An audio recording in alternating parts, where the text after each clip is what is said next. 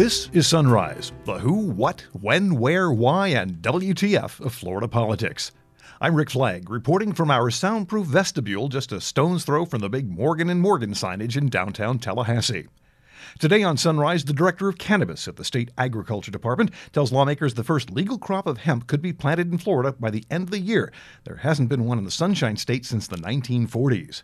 A capital coronation as Republicans in the Florida House designate Chris Sprowls as the next speaker. He's urging lawmakers to spend more time in the real world and pay less attention to the virtual one. Florida Democrats will be calling out Attorney General Ashley Moody today as she tries to keep an amendment banning assault rifles from appearing on the Florida ballot. And a state representative from Miami Beach files a bill saying lab animals should be put up for adoption instead of being killed when the research is done. And now, the top stories.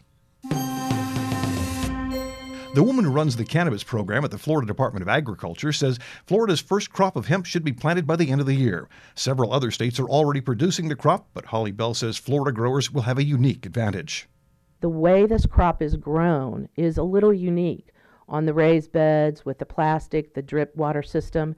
You have farmers already growing commodities like that. It is an easy transition for their fields, for them to transition into this crop. Doesn't need to replace the crops they're doing. It can be a diversification or and or a rotation for them. So because of that, that is one of the reasons I believe Florida will excel nationwide in this program and come out in the next two years as a leader in the nation.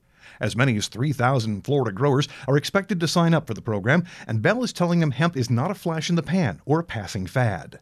The farmers do ask me, is this a bubble? Is it going to burst? Is it going away? And the thing I tell them was, if the crop only had one use, then yeah, I would be concerned about that. But the crop has 25,000 known uses.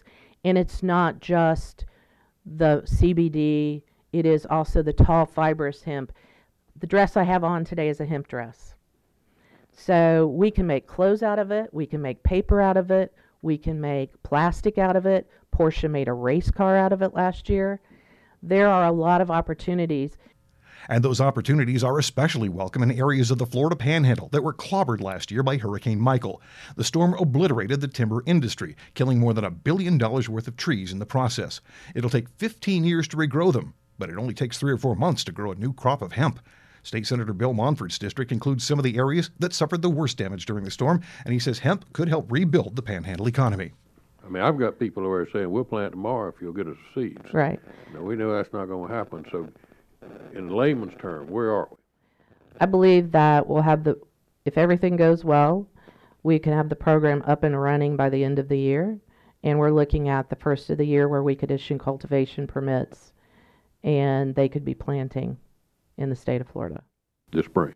I believe like in January of 2020, we could have cultivation permits and weather permitting. So yes, in the spring and or in southern parts they could probably plant sooner. And once those hemp seeds are in the ground, Bell says you will be astounded by the growth. Not just the plants, the entire industry.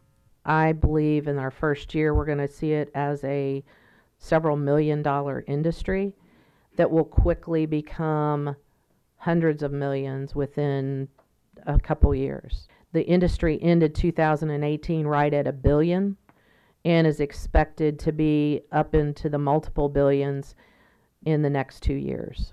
The Agriculture Department is already working on a marketing plan for hemp as part of the Fresh from Florida campaign, putting a whole new twist on the idea of homegrown in the Sunshine State. A coronation in the Capitol as Republicans gather in the House to designate Chris Sprowls as their next leader. The actual designation ceremony always sounds like a love in as lawmakers lavish praise on their future leader. Representative Jay Trumbull of Panama City got things started. You know, I've heard a lot of designation speeches in my time in the House.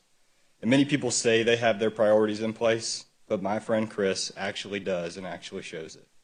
He puts the chamber's interest ahead of his own interest. You know, his leadership style can best be summed by words of renowned American poet P. Diddy, describing his relationship with Biggie. I lace the track and you walk the flow. Representative Chris Latvala has known Sproul since 2004, and he says the man's greatest accomplishment is convincing his wife Shannon that he was marriage material. The real reason Chris went to the gym every day was because of a tall blonde that worked there named Shannon. They had some sort of membership drive, so being a good friend, I joined. Mainly, mainly so he would get points for bringing in a new member, and and also so he would have a reason to talk to her. I went a few times, as you can tell. Um, um,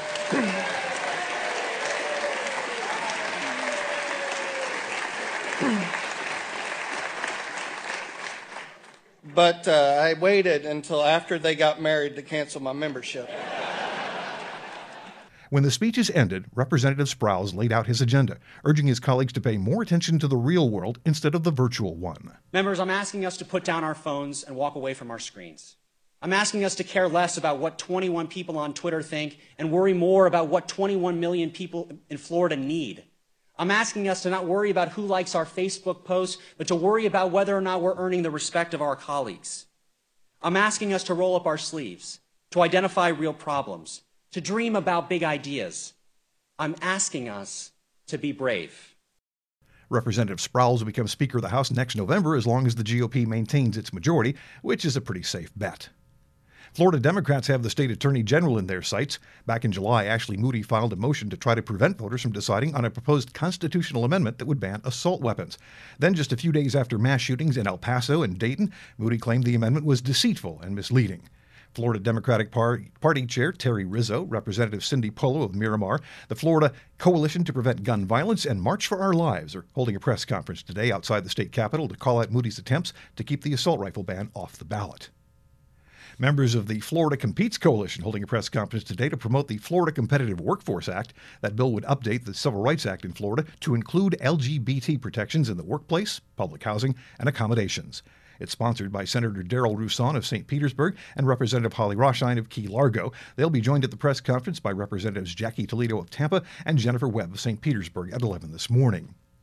Texting while driving is on the agenda today. The House Transportation and Infrastructure Subcommittee gets an update from the Department of Highway Safety and Motor Vehicles about a new law that strengthened the state's ban on texting while driving. That law, passed earlier this year, allows police to pull over motorists for texting while driving. Now, in the past, that was considered a secondary offense, which meant police could only cite motorists if they stopped them for other reasons, like speeding or driving while black. State Representative Michael Grieco wants to ban research on animals, but he knows that's not going to happen anytime soon. So the Democrat from Miami Beach has filed a bill requiring labs in Florida that use cats and dogs to put them up for adoption once the testing is done.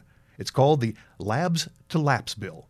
So, nationwide and sometimes here in Florida as well, you have animal testing facilities that work with dogs and cats, and their default policy is to discard and euthanize the dogs and cats after the testing is completed. And some of the testing is is not that invasive. Some of it is with cosmetics, uh, or it's it's it's not as invasive enough where it would lead lead you to have to euthanize or to put a dog to sleep or a cat to sleep. So uh, instead of having that be the default, we wanted to create a system. Other states have done this. I believe 11 states have already done this, and they're trying to do this at the federal level.